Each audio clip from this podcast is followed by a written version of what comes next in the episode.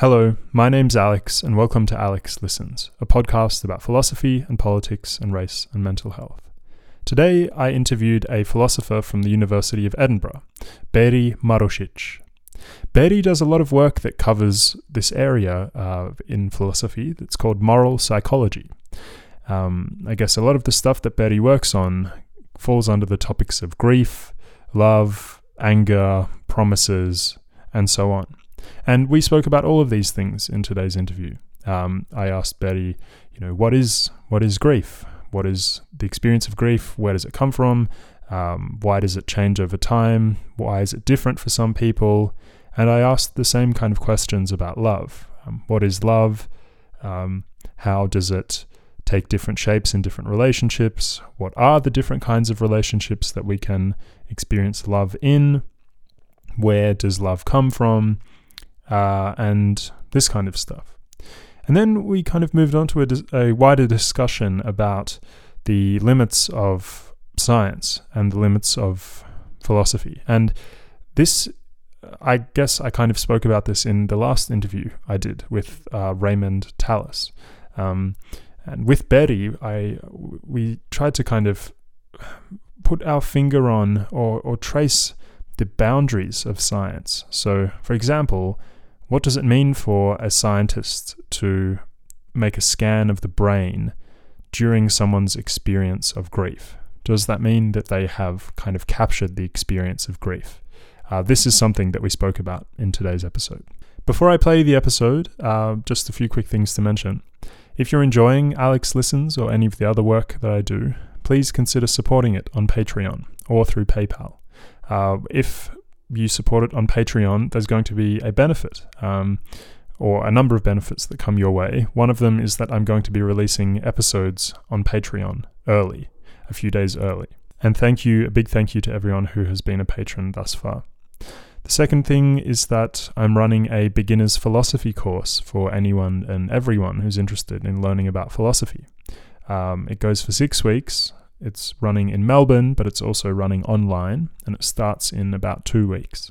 So you don't have too much time left to enroll.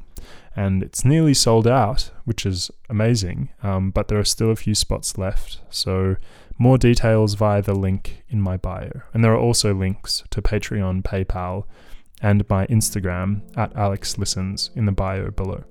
Thanks for listening so far and enjoy the interview.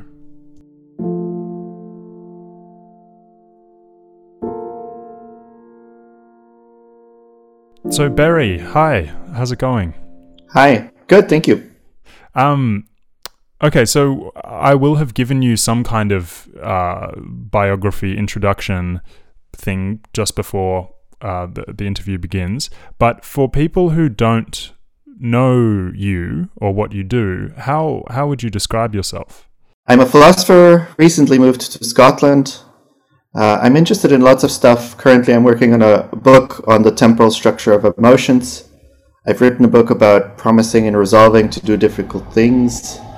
Uh, and uh, one of my philosophical heroes, say, or, or, one of the philosophers I'm particularly interested in, is Jean Paul Sartre. And uh, sort of there's a book on the horizon about Sartre's work. Wow, ambitious. I like philosophy. yeah, yeah. Um, okay, and uh, one one thing that I actually haven't really asked too many people that I've interviewed on this podcast is how they ended up doing philosophy. Um, and in the in I see that you come from a family of kind of you know it seems like mandatory philosophy. Everyone is a philosopher. Um, so I guess how how did you end up in philosophy? Was it kind of you know, totalitarian, or did you kind of end there freely, as Sartre would say? Oh, freely, of course, because we're condemned to be free. Um,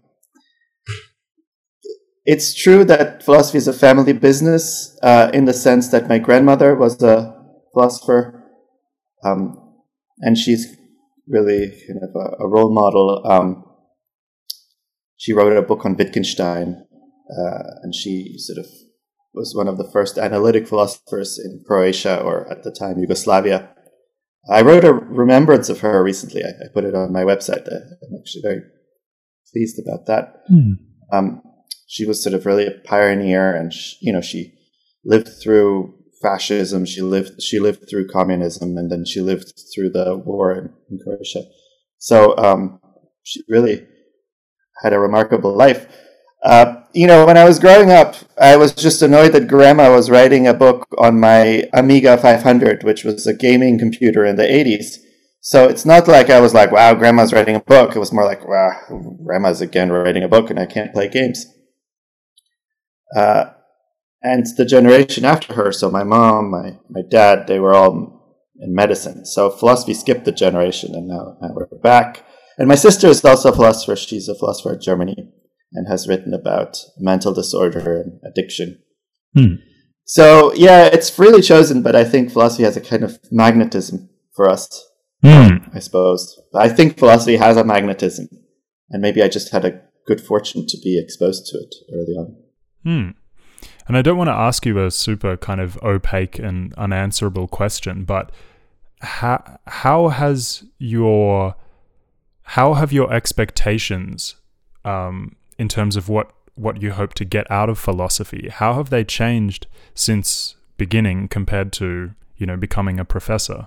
Well at the beginning of, of studying philosophy i was insecure about philosophy. I thought you know it was all these arguments especially in the analytic tradition and it, it, i was worried that it felt a little bit like sand running through my fingers. At the end i wasn't sure what, what, what i had left. Um, but then after a few years i sort of started to trust that there is enough in philosophy but at the beginning, I thought I needed to do philosophy and physics, or then physics wasn't going anywhere. So philosophy and literature. Then I was reading literature like it was some sort of, you know, poor argument, poorly, poorly structured arguments. And, and, and, and so eventually I, I sort of grew comfortable with philosophy. That's sort of at the very beginning.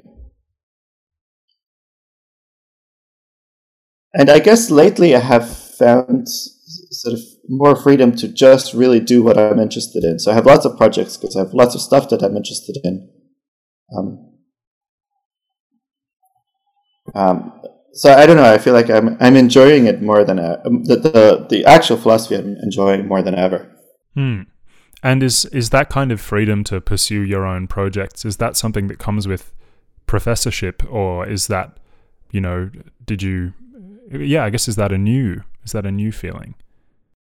Well, the, the professorship, or rather the academic position, that's a different story. I mean, there's a lot of work that one does that's not really uh, the pursuit of one's own philosophical projects. Um, and especially in these days of the pandemic, that's rather hard. Um, you know, there's a lot of meetings online which are hard to sort of follow. Teaching is online, which kind of takes the joy out of it. Um, mm. Sort of there's a alienation. Um, you know, conferences are online. The way I, I wanted to explain this is it's like having a you know having like a bike race or Tour de France on the peloton. Uh, it's not like I, I, the conferences aren't the Tour de France, but it is a little bit like you know it's just an entirely different thing. So um, there's a lot to the philosophy job that's not the pursuit of philosophy.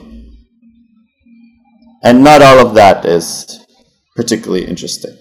Mm. I hope that I formulated this cautiously enough. even even people who are hello administration. I, I I hope I hope they've enjoyed what you had to say. um, yeah, yeah, and I guess from uh, you know, I, I mean, I don't, I don't really know what it's like to be a professional paid philosopher, but certainly a lot of the you know teachers at my school, uh, my university, you know, the, the admin and the bureaucracy and the kind of ticking boxes and the pressure seems to, yeah, be something that very seriously impacts you know their actual doing of philosophy. So it's yeah, it's it's it's interesting for sure. Um, okay, so let's let's move on to some of your some of your uh, some of your actual philosophy. Um, so I came I came across your work uh, in in London um, when one of your essays um, on grief was a prescribed reading. Um, and I, I guess I hadn't really thought too much about grief before, uh, and I, I hadn't come across moral psychology before. Um, so I guess, firstly, what what exactly is moral psychology, and how does grief fit into it? Oh, what is moral psychology? That's a very hard question. Uh, moral psychology is a, a label that a lot of topics fall under. For example, questions about the relation between moral judgment and moral motivation. So if I judge that something is right to do, am I therein motivated to do it? That's the sorts of questions. Those aren't really things I do. I find those questions very difficult. Um, I guess I have my own angle in that I'm interested in the rational structure and temporal structure of emotion. And it, it makes sense to put that under the heading moral psychology, but I wouldn't but I wouldn't describe that as the kind of central topic of moral psychology. Uh, if I need a label for, for what I'm interested in, I, I really like the label phenomenology. Um, where I begin with reflection on a course of experience, a course of experience that I find puzzling. For example, the, the diminution of grief over time. And um, through reflection on this puzzling experience, I then sort of tried to understand emotion, but also generally this phenomenon that I find kind of at the heart of, of, of my philosophy, uh, you know, that we're subjects and objects at the same time. Um, I think emotions are, are great uh, case study for that, where emotions are a kind of subjective point of view on the world, yet emotions also have a kind of objective reality. They are embodied, they, they're sort of physiological change and so on. And so I'm interested in this kind of subject objectness of our being and um, uh, I draw that out of phenomenological reflection on uh, experience. Right, and I, I, I don't, I don't, I don't blame you for, for, I guess, uh, finding the question "What is moral psychology?" to be a bit of a curveball because I don't. I feel like of all the things I've studied, that's been the least clear in terms of having some clear project.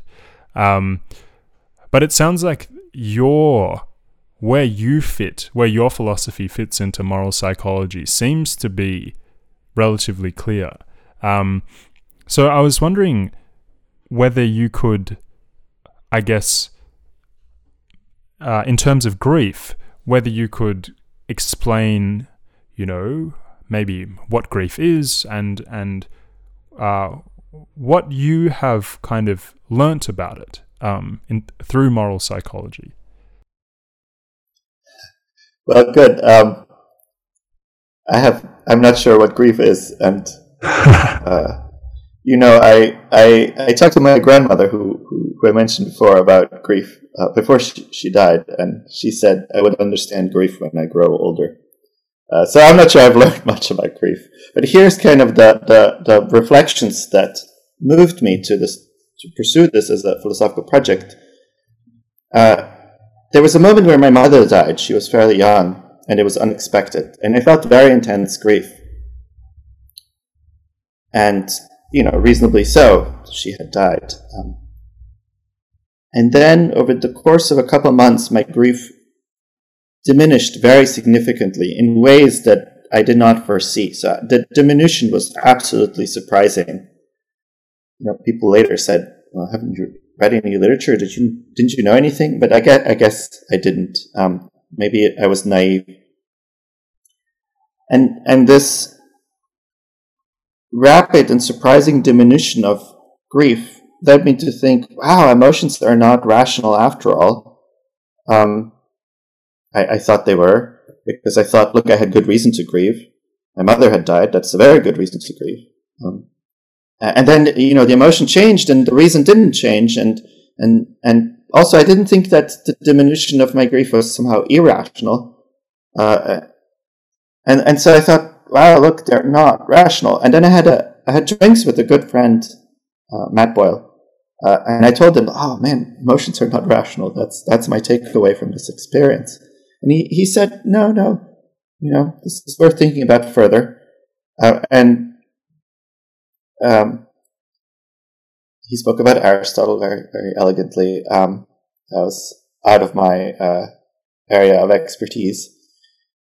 But then I did sort of think about it, and this topic stayed with me, and you know, it stayed with me for several years, and eventually I started writing about it, and, and now I'm writing a book about it. Anyway, so that's that's how I came to the topic. It wasn't a sort of a theoretical project in moral psychology. It was really a, a puzzlement over my own experience and then the theorizing of it, because as a philosopher, I feel like I theorize everything.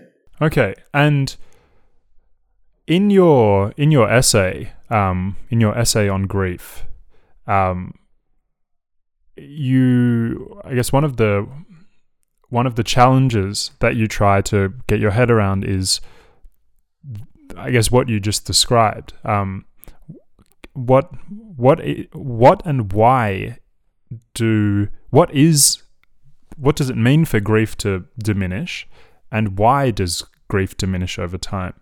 Um,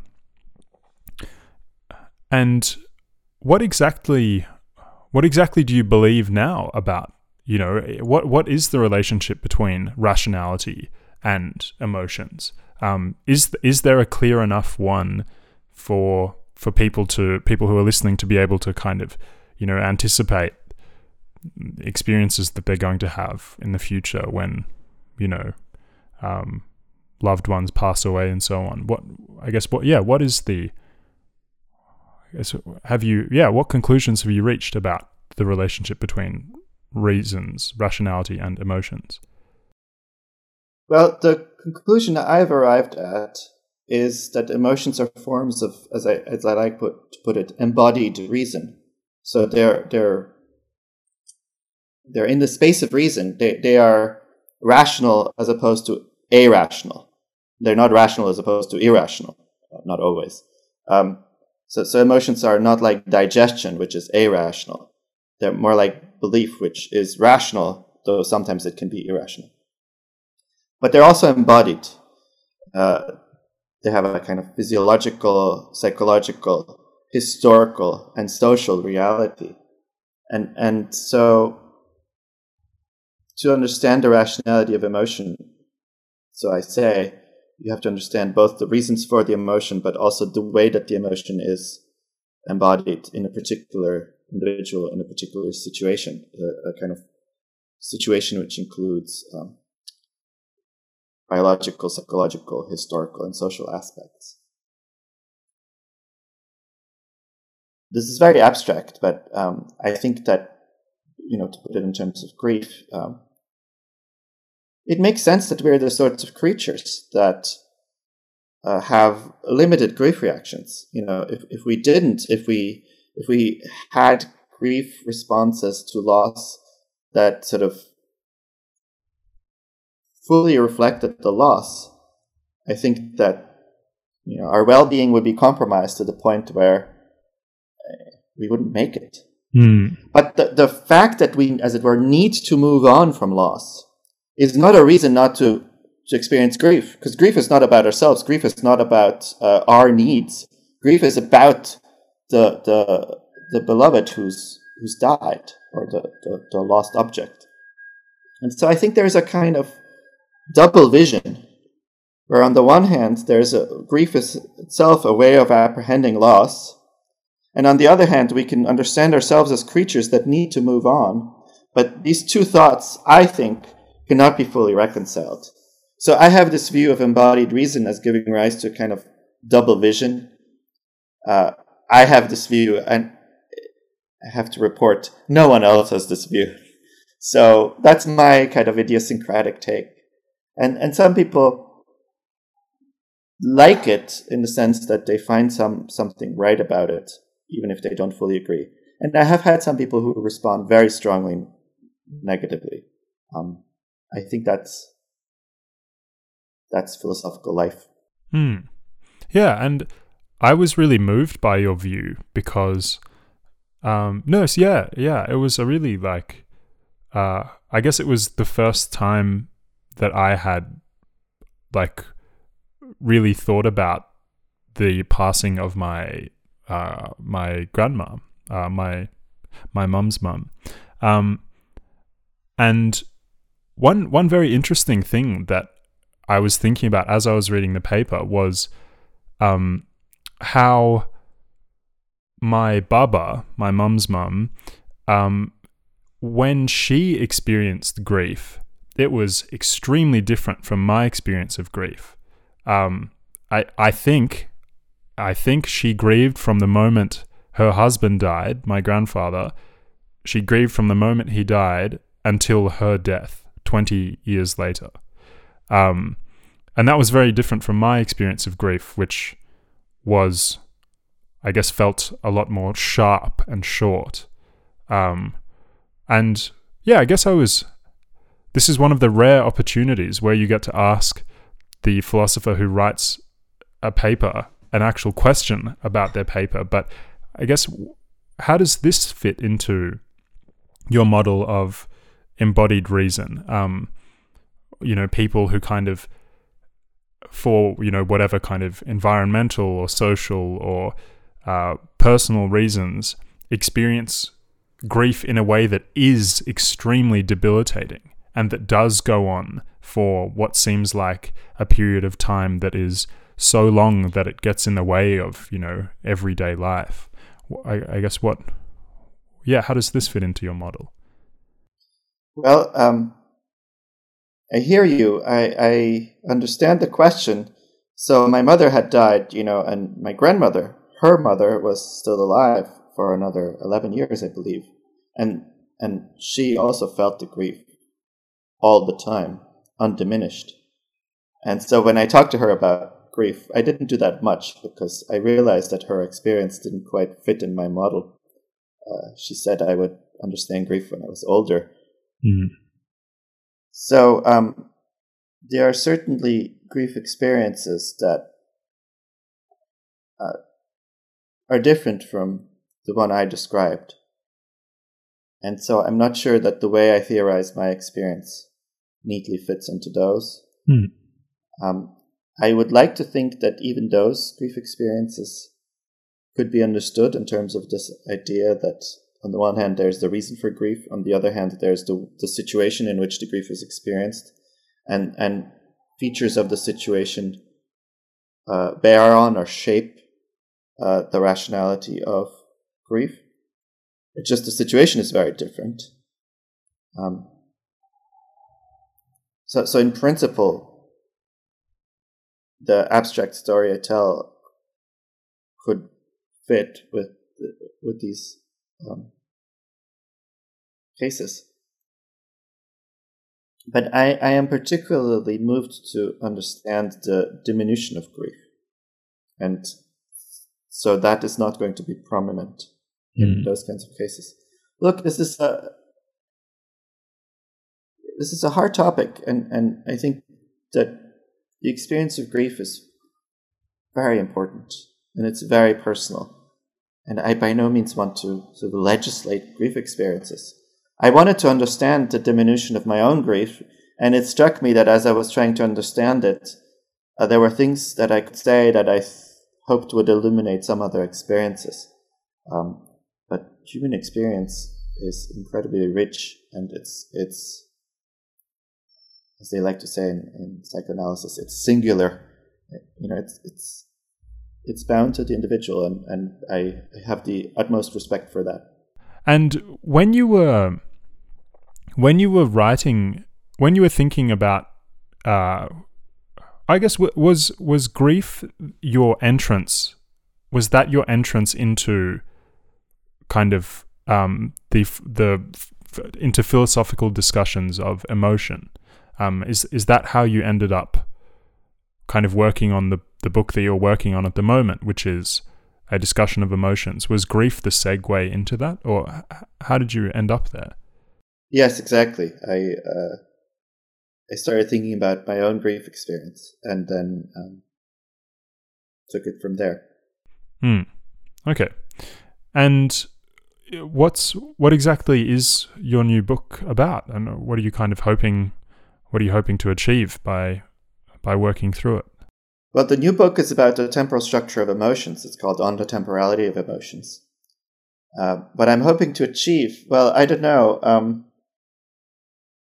it's very consequentialist. Um, sorry, I don't mean to pick on your question. No, no, please you do. know, the book, the book uh, reflects on the phenomenology of the experience of grief, but it is also a, takes emotion as a case study of this idea of embodied reason, and I think that those familiar with, with Sartre's philosophy or with existentialism may have recognized in my description of embodied reason already uh, uh, the, the existentialist idea that we are at once free yet we have a facticity. We are free, but we're always in situation. And so the, the book seeks to articulate um, an existentialist view of human reality. Um, without making it ex- very explicitly existentialist. I mean, there are a few references to Sartre here or there, but in a way, I'm trying to work out what I think could be in some way found in Sartre. Um, I'm trying to work it out within the, you know, Anglo-American analytic philosophical tradition in the theory of emotions. Hmm yeah, so that's kind of the overall vision for the book. Hmm. Um, and before I kind of ask you some some questions about the actual contents of the book, um, what's it like trying to write about continental philosophy uh, through a an analytic paradigm? Um, what's that like? Well, it's uh, it's great because um, I think there's in analytic philosophy a real interest in and appetite for uh, new ideas, and especially the sorts of ideas that the continentals are grappling with. A kind of you know reach for for something perhaps slightly deeper but also obscure, a reach for um, stuff that has to do with, you know, death and the meaning of life, so to speak. Um, so, in my own experience writing about this, people were always very interested when I mentioned uh, Sartre because what I said was, you know, more or less intelligible. I mean, certainly compared to Sartre, more intelligible. So there was a sense that uh, I could really uh, channeled the Continentals. Uh, I don't know if that's fair. Um, anyway, let me just give you an anecdote. I mean, when I when I wrote my first book, it's called Evidence and Agency, and it's about promising and resolving to do difficult things. Uh, I had a draft for a while and uh, circulated it. And the responses I got were that uh, the bit about it that's really interesting is the bits where I talk about Sartre, because the view was that basically when we promise or resolve to do something, then the question of what we'll do is uh, to be settled as as someone who is free to make it happen. So the fact that we are free to do it makes a difference to how we think about it, and that I think is an idea you get in existentialism. Uh, and so, so there was great interest in these elements uh, from Sartre. So, so when I revised the manuscript and the, in the final bo- uh, book, I sort of tried to emphasize the Sartre in bits, and I think that's that's perhaps what most sparked most interest. So yeah, that was very very well received. In a way, that's you know maybe that was my ticket. Before before we move on to the book, I wanted to ask you some stuff about Sartre. Um, and especially kind of how you understand what he's saying about freedom. Um, so I guess as as I've as I understand it in, in a very basic form, uh, Sartre has this view that, you know, as you said, we we have this like pretty radical freedom to kind of uh, change to decide to change our circumstances and kind of move from from you know one activity to another and, and change our lifestyle but at the same time we're bound by our facticity and and this this kind of constant state of being uh, in a particular circumstance and being affected by it. Um, so how I guess that that's how I kind of understood uh, what Sartre was saying. But how I guess what did it mean for you? How how did you understand what he was saying about freedom? Yeah, that was very good. I thought that ca- that captures my oh. understanding as well. Um, yeah. Okay. Um, and how is that? I guess in terms of a like a in terms of um, uh, like for example grief um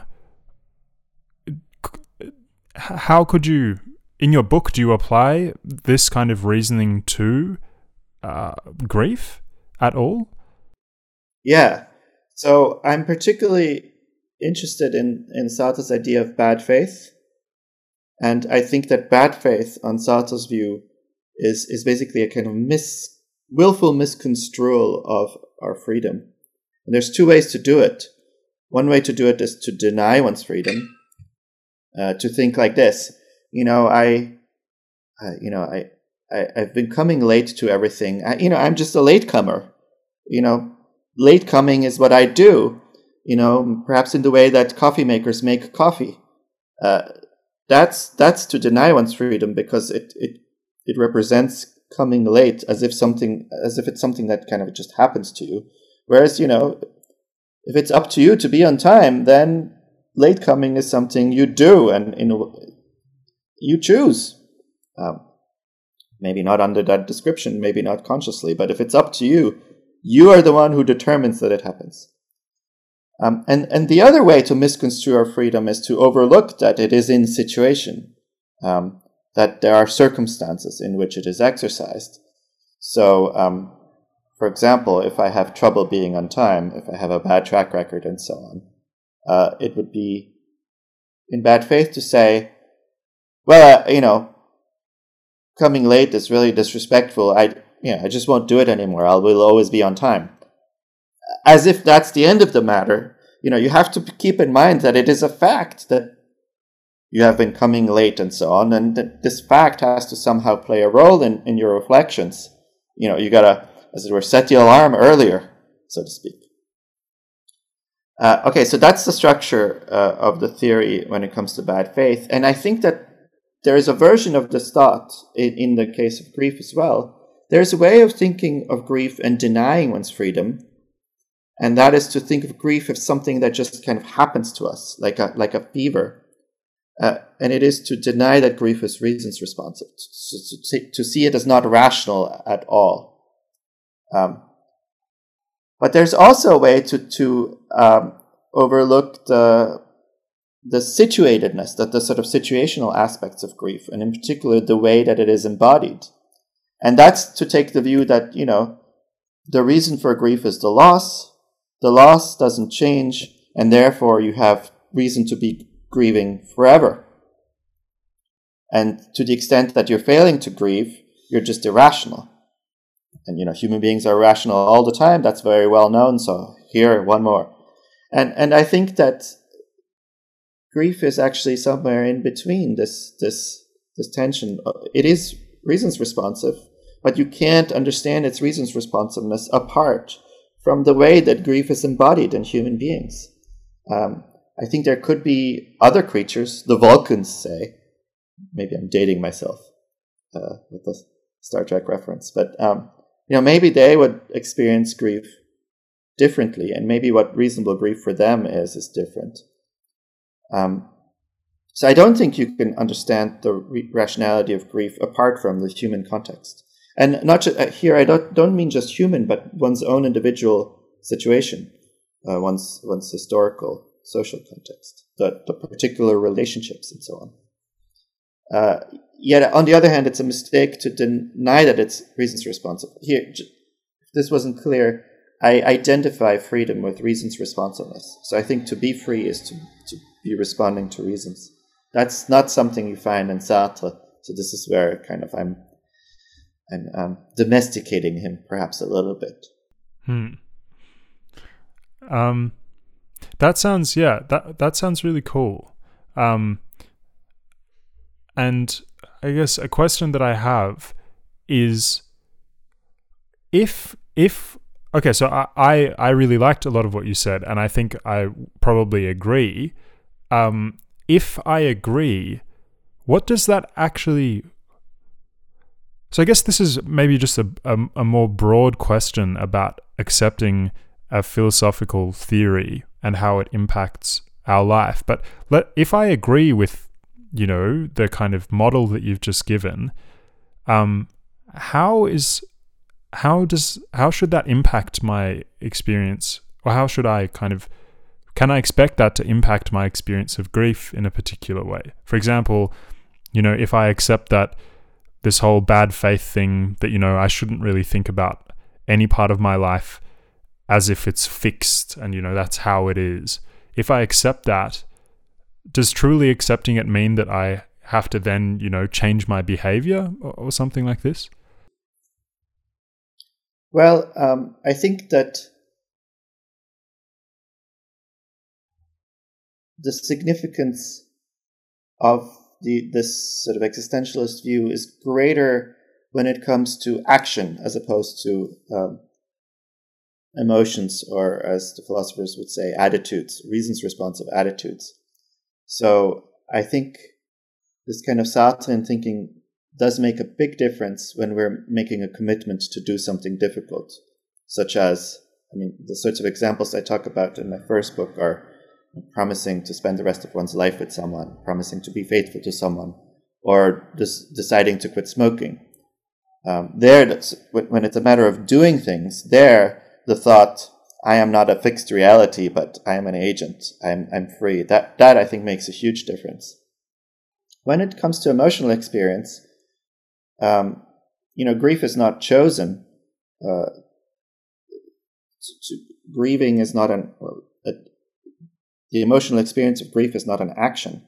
So, insofar as grief is active because it's reasons responsive, the activity there is different from the activity of uh, refraining from from lighting a cigarette. Uh, it's it's what my friend Matt Boyle calls the activity of reason um, rather than voluntary activity. So there, I think, as it were, the impact will be less because it, it won't translate into action. I think there the impact will be a kind of self understanding. Um, yeah. I mean, maybe I can say a little more about the self understanding. I think when it comes to grief, I've said I think there's a kind of double vision. On the one hand, uh, there's the apprehension of the world that's internal to grief, meaning in grieving we we relate to the to the beloved person who has died. On the other hand, there's the the thought about ourselves and the understanding that grief is temporally limited due to human situation, and and that gives a kind of irresolvable double vision and I th- I think that in my experience that that leaves us leaves me unreconciled with with both death and grief. Um, you know, my mother has died, and the significance of that has not gone away. Uh, in a way, I have reason to grieve, yet I don't grieve, and it's all right. It's reasonable not to grieve. Uh, I, I don't think that I would be somehow more in tune with reality if I, if I was grieving persistently. Yet there isn't anything I can say to make sense of this. So anyway, mm. there's a, there's a kind of there's an unreconciled moment uh, in my experience, and I think that's that's just life. Hmm. Hmm. and the other things that you talk about in your in your upcoming book, um, love, for example, um, is that? I guess how how do you how is yeah how do you how do you discuss love in your book? What is the kind of you know how is it how is it different from from grief? I think that grief diminishes and reasonably so, anger diminishes and reasonably so, but I am sort of profoundly optimistic about love. I think that love is forever, and reasonably so. Uh, I think that love can persist, you know, past death in the sense that we can we can love the people who die. I think that love can persist through change. I mean, death is a pretty radical change. Uh, one loses lots of qualities, uh, but generally, love can persist through changing qualities. And if you think about it this way, you know, when someone grieves for for a long time, after a while, we we wonder, well, you know, are you still grieving? Are you, you know, we, we, we, maybe we don't say it, but we might we might wonder with concern. Are you somehow somehow stuck? You know, the clinical term is persistent grief. But when someone loves another person for a very long time, we we don't have the same sort of worry or wonder. Um, and I think that's because uh, the end of grief does not stand in need of explanation. Grief ends or diminishes. Whereas the end of love does stand in need of explanation. When, when love ends, you know, we, we think something happened. You know, something extinguished love, something suffocated it. Uh, and, and so I think that sort of in the explanatorily primary case, epistemologists would say in the good case, um, love is forever. Hmm. And in when you say love is forever, do you mean that it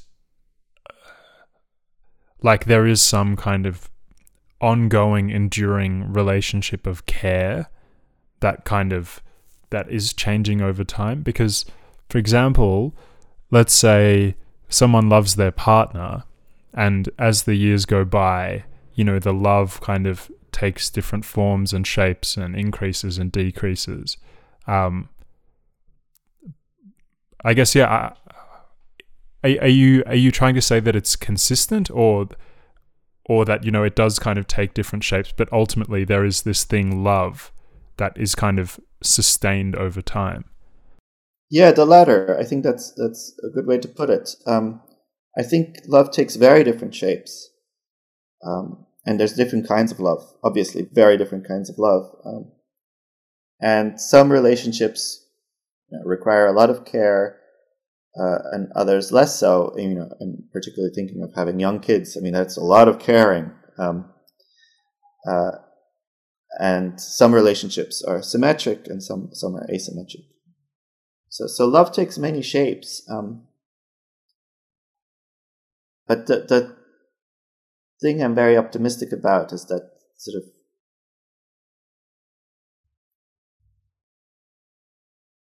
love is consistent with a great deal of change and with with with the many shapes. Um, and it really takes something for it to be extinguished, some kind of real breach, I think. That that is the view I'm I'm working out in the book. That's the view I hope to defend. Once again, I want to register that you know people may feel very differently. Um, recently I spoke to someone who said, but you know, there's such a thing as just falling out of love, and it's something that happens to you. And I, I you know, I respect the description of the experience. Um, I, I can understand that someone might describe their experience in that way. I suppose I, I lack imagination to see what it would be to fall out of love.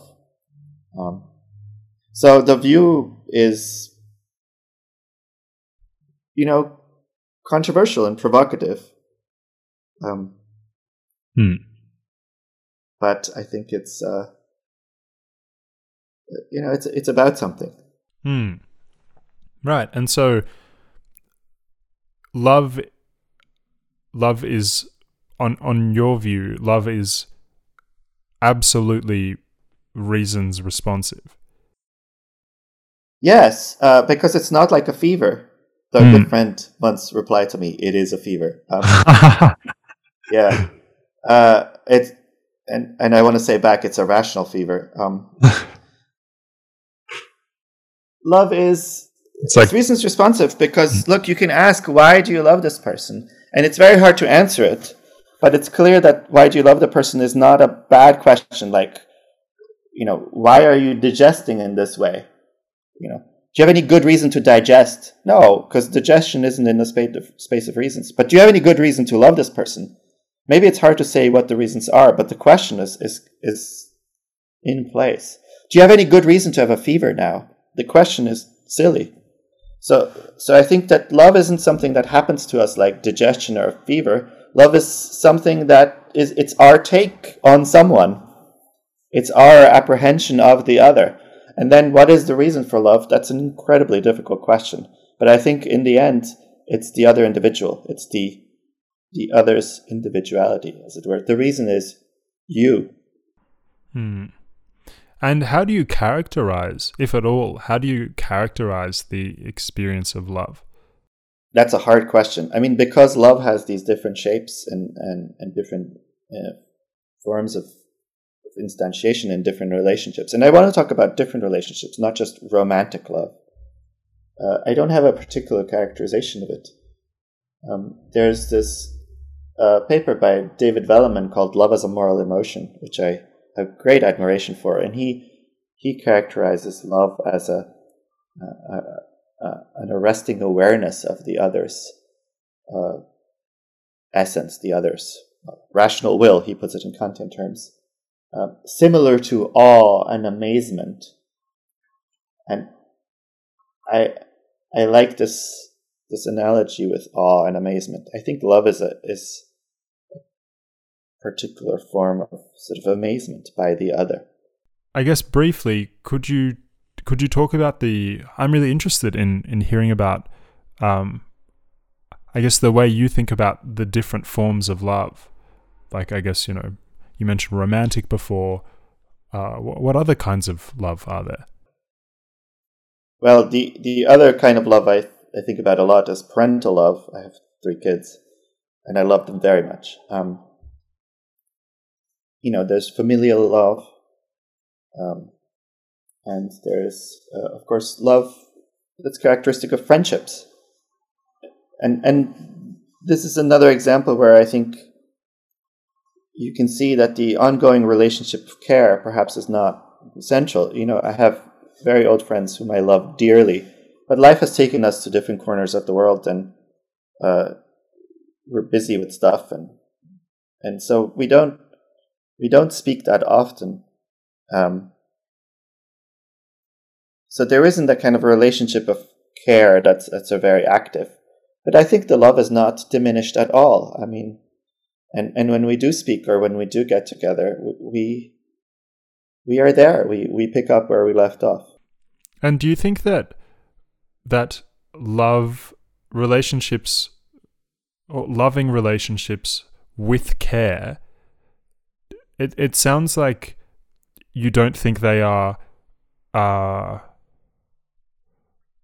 it sounds oh well i'm not i'm not sure but how are relationships, loving relationships with care, different from loving relationships like the one you gave, where, you know, there's two friends on different sides of the earth?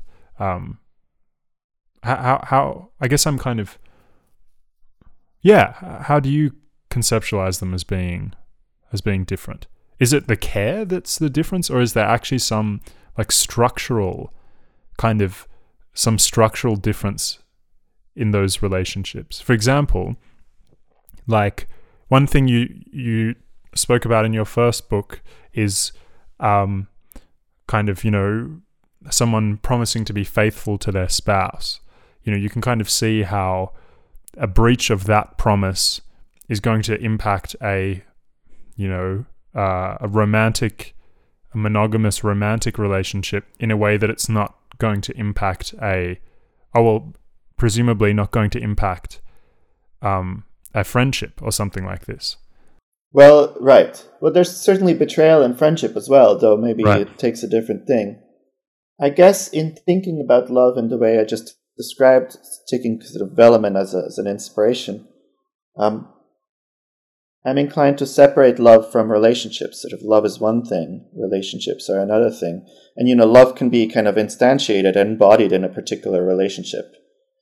Uh, but it's, it's separate, and the love can uh, survive the relationship. Um, that's a particular way of thinking about it. I think one of the main views uh, about love discussed in the literature is, is very different, where Niko Kolodny has this view that to love is to value a relationship, and that the relationship is actually the valuing of the relationship is the love. That would be a very different way to think about it. Uh, so I, I have things to say in response. Uh, I think love is about the other, not about the relationship. Though the relationship shapes the way that love is about the other. So the relationship is a kind of background condition, as the philosophers like to say, not itself the, the focus. That is a view I'm, I'm working out uh, in the book it's still in, in progress. So we've spoken. I don't know when your listeners will listen. If they crack open the book and find that I am defending the relationships view, well, so it goes in philosophy. uh, so anyway, this is where I'm at right now. I hope some of this made sense. Perhaps I, I, I'm too much in the weeds of the literature on love. I think love is just this kind of when the other takes your breath away, and when the other is kind of a point of orientation of your life. And I think that the other can take your breath away and be a kind of point of orientation, even if you don't stand in, in much of a relationship at all, because your circumstances don't allow it. Um, now, the relationship matters very much for, you know, this is again this idea of freedom in situation. The relationship is part of the situation. And so how love will be kind of embodied will very much depend on the relationship. But love itself is dare I say it, a rational relation to another individual. And uh, I think that possibly it is only in love that we relate to another individual as individual rationally. Hmm. You will forgive the hyperbole.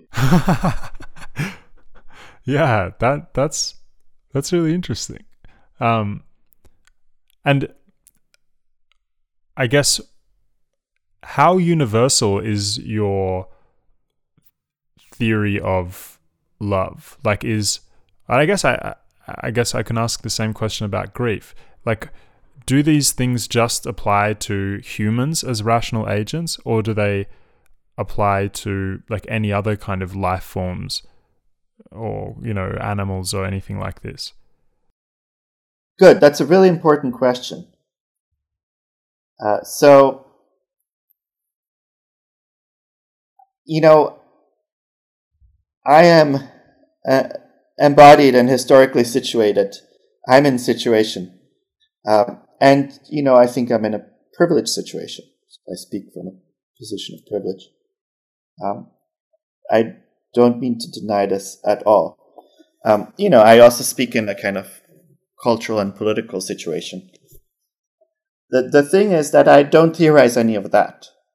So that there, you know, someone can sort of theorize my philosophy from my context. One can historicize it and so on. I don't do that. You can't do everything. Uh, I take it um, as something that I experienced as kind of the liberating method of analytic philosophy. That I can do philosophy in my own voice without theorizing my voice thereby. Mm. Um, so I, I say things and uh, I think about them sometimes more than at other times. And I hope they ring true. I hope for attunement. Stanley Cavell, uh, uh, one of my first teachers, is a kind of uh, hero of mine, and he, he articulates this very well. You know, you, you, you say things, and in saying them, you put them forward, and you hope that others will find themselves in what you say. So you don't just speak about yourself, but you don't pretend to speak for a kind of universal spirit either. Um, such is philosophy, um, and so so I think that this sort of philosophy is inherently risky, and I, I feel very vulnerable mm. because sometimes people are like they can't see themselves in what I say at all. Just to give you one little illustration of this sort of thing, um, when Descartes' meditator um, says at the opening of the first meditation, I have set aside uh, uh, some time and I've rid my mind of all worries, and I will now devote myself to the demolition of my opinions. But when, when we read that, we don't think, huh, what a weird guy, you know? That's what he does? You know, who, who is he? Uh, no, when, when, when, when the meditator says I, we think I. Right? The meditations is written in the first person. But it's clear that the reader sees themselves in that position. And I like that as a model for philosophy. You know, I say things about grief, and I hope people won't be like, huh, weird. Well, he's, you know, grew up in the 80s, and then, you know, this is, this is, this is how he grew up, and this is why he would say these things. No, no, I hope that when I say I, someone else will see themselves in this I and will think I thoughts. And maybe they won't agree with everything. Maybe they will say, well, my experience strikes me as different. Um, but that there's still something shared. There's a shared, there's a share, shared first personal perspective. Uh, and how far it is shared, that in a way is up for grabs. So I don't speak just for myself, but I don't speak for a universal voice either. I, I, I say things I invite you, I invite my reader to see whether the shoe fits. Hmm. Hmm, that's a really, uh, like, I guess probably one of the most inclusive, uh, and self-aware things I've heard ever in philosophy. So, that, like, th- I guess thank you for thank you for sharing that. Um, sure, as you know, Stanley Cavell. Uh, must we mean what we say? Hmm. Wow. Um. I guess I I, I really that that really resonated with me, um, and it makes me wonder what. It makes me wonder whether the area of philosophy you're doing invites or almost requires this kind of attitude, um, because it's it's because you're theorizing about things that are, um, I guess, very personal experiences of grief, of love, of anger, and so on.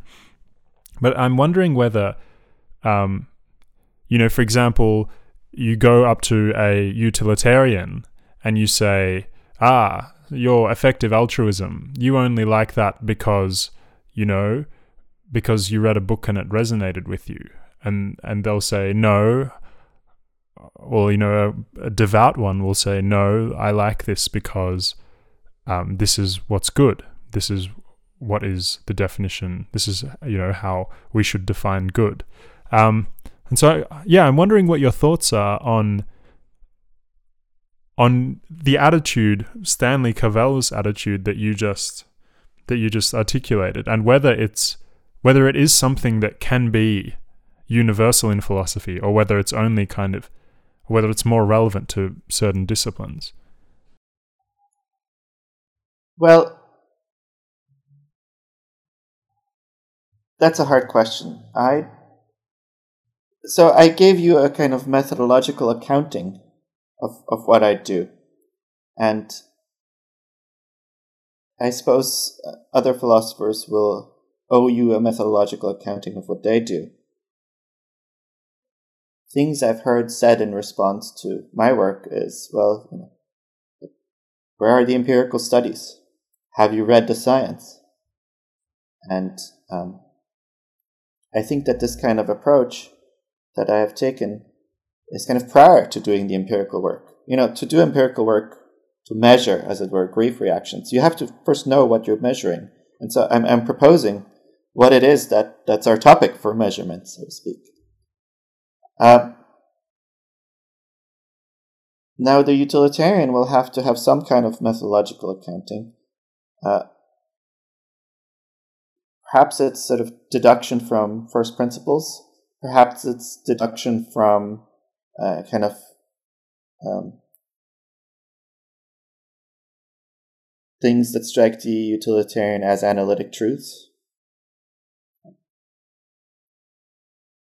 Uh, or as kind of obvious truths. Sort of, I, I don't know, you know, perhaps, I mean, some people think that when you experience pleasure, you just understand that pleasure is good, as it were. The experience of pleasure does not leave open the question well, yeah, there's pleasure. Is it any good?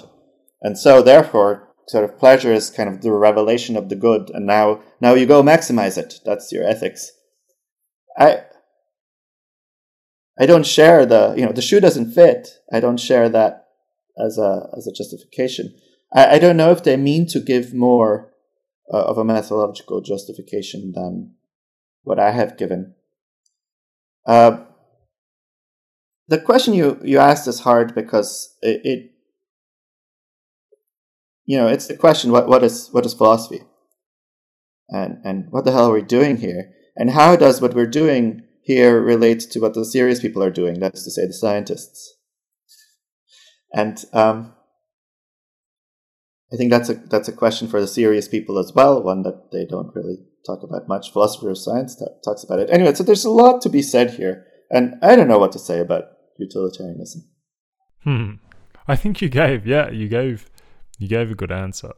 Um, yeah, and I think, uh, I think you've reminded me of the importance of having.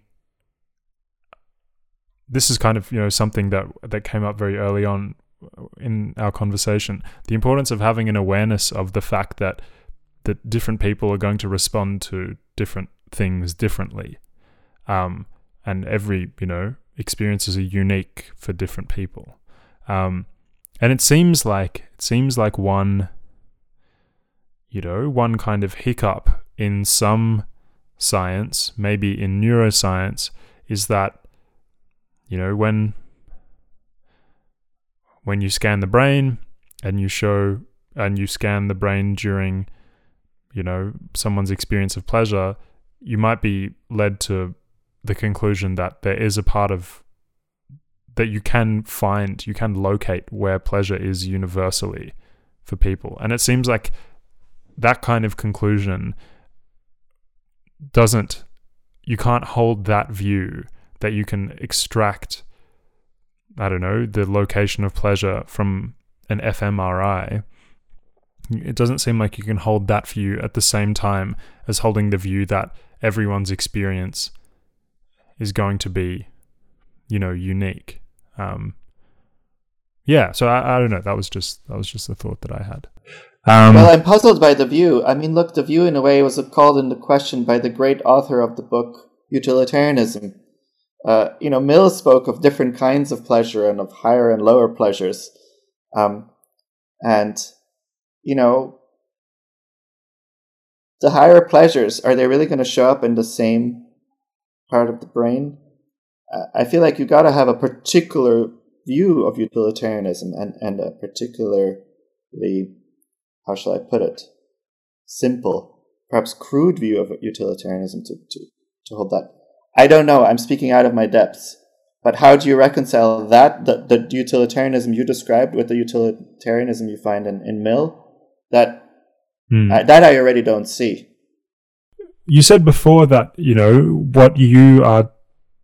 One way that you understand your philosophy, especially about things like grief and love, is that you're paving the way for people to have an understanding, maybe for scientists to have an understanding of what they're going to study, um, what it is that is occurring in the brain when you scan it when someone's experiencing grief. Um, do you have do you have hope that science is going to be able to answer the question of you know why grief diminishes over time, why love is forever? Do you think they're going to be able to answer questions like that in a way that that you aren't? Well, you'll get me on the record saying some outrageous things. Um, but so it goes. No, I think that uh, it won't because it's the wrong level of description. Um, this is a perhaps a complicated idea we find, for example, in Davidson, uh, in Anscombe. But um, you know, if you want to understand uh, mental phenomena like grief, love, you have to understand them in in in mental terms. Now, that's not to say that there isn't a description of those very same things at, at a different level. Uh, it's just that the description at a different level won't give you the kind of explanation you're looking for. Let, let me put it this way. Let's talk about football, or as Americans call it, soccer. I moved to Scotland, so now I get to call it football. You know, football, if you want to understand a game of football, you have to use terms of football, like passing, scoring, and so on. Now, of course, there is a physical description of what goes on in football. You know, it it's not like there's a football substance, like mental substance, which is a different reality altogether from physical substance. No. But the physical description of the trajectory of the ball will not help you understand the game. Does that make sense? Mm. And so I think to, to understand the game, you have to get the right level of description. And it seems to me that to get the right level of description for understanding things like uh, grief and love and so on, you have to have a human level of description, a kind of uh, level of human concern. You have to have a description in terms of reasons, in terms of human reasons. Davidson speaks of the constitutive ideal of rationality. And I just think that when you move to uh, descriptions uh, you get through MRI, fMRI images, it's it's a different level of description that I think won't make intelligible those phenomena in the terms that that we want to have them be intelligible in. That's not to say that there isn't a kind of productive understanding through the other levels of description. I mean, once you understand something about trajectories of objects, you can sort of bring that into your understanding of the game of football. Um, you know, the physics makes a difference. But I don't think that ultimately uh, physics is going to reveal kind of the, the secrets to football. Uh, and, and, by the same token, I think that an understanding of, of the workings of the brain makes the difference to our understanding of the emotions. But I don't think that the, the secrets of the emotions lie in uh, the, in a in a description that's given in terms of the functioning of the brain. I think that an understanding of the emotions lies in a description uh, given in terms of social interaction. I mean, grief is a response to the death of a beloved or to, to a loss. And the loss you won't find in my brain. The loss you will find out there in my, in my relatedness to, to the person who died. And love also you won't find in my brain because love is the relation to another individual. And so to understand love, I think you have to have a description that brings in the other individual. Hmm. So I said my outrageous things. You can publish them. Okay, maybe maybe I'll ask one more question, um, and and that is, uh,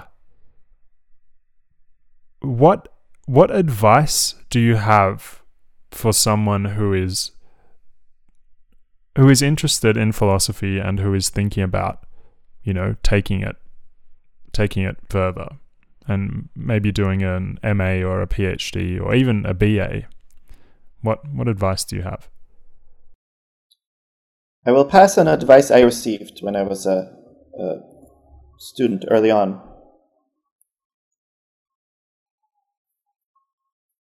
Someone I still love dearly, um, once said to me, You know, you have a market self and an artistic self. And don't forget either one. So, you know, the philosophy you do, it has to speak to your artistic self in the sense that it's got to be about something that really matters to you, something that really moves you. But you can't do just philosophy like, oh, I'll just do the thing that really matters to me and, and, and you know, forget everything else. Um, and if no one's going to read it and no one's going to publish it, their loss. Like you, you, philosophy, like everything else, is in the market.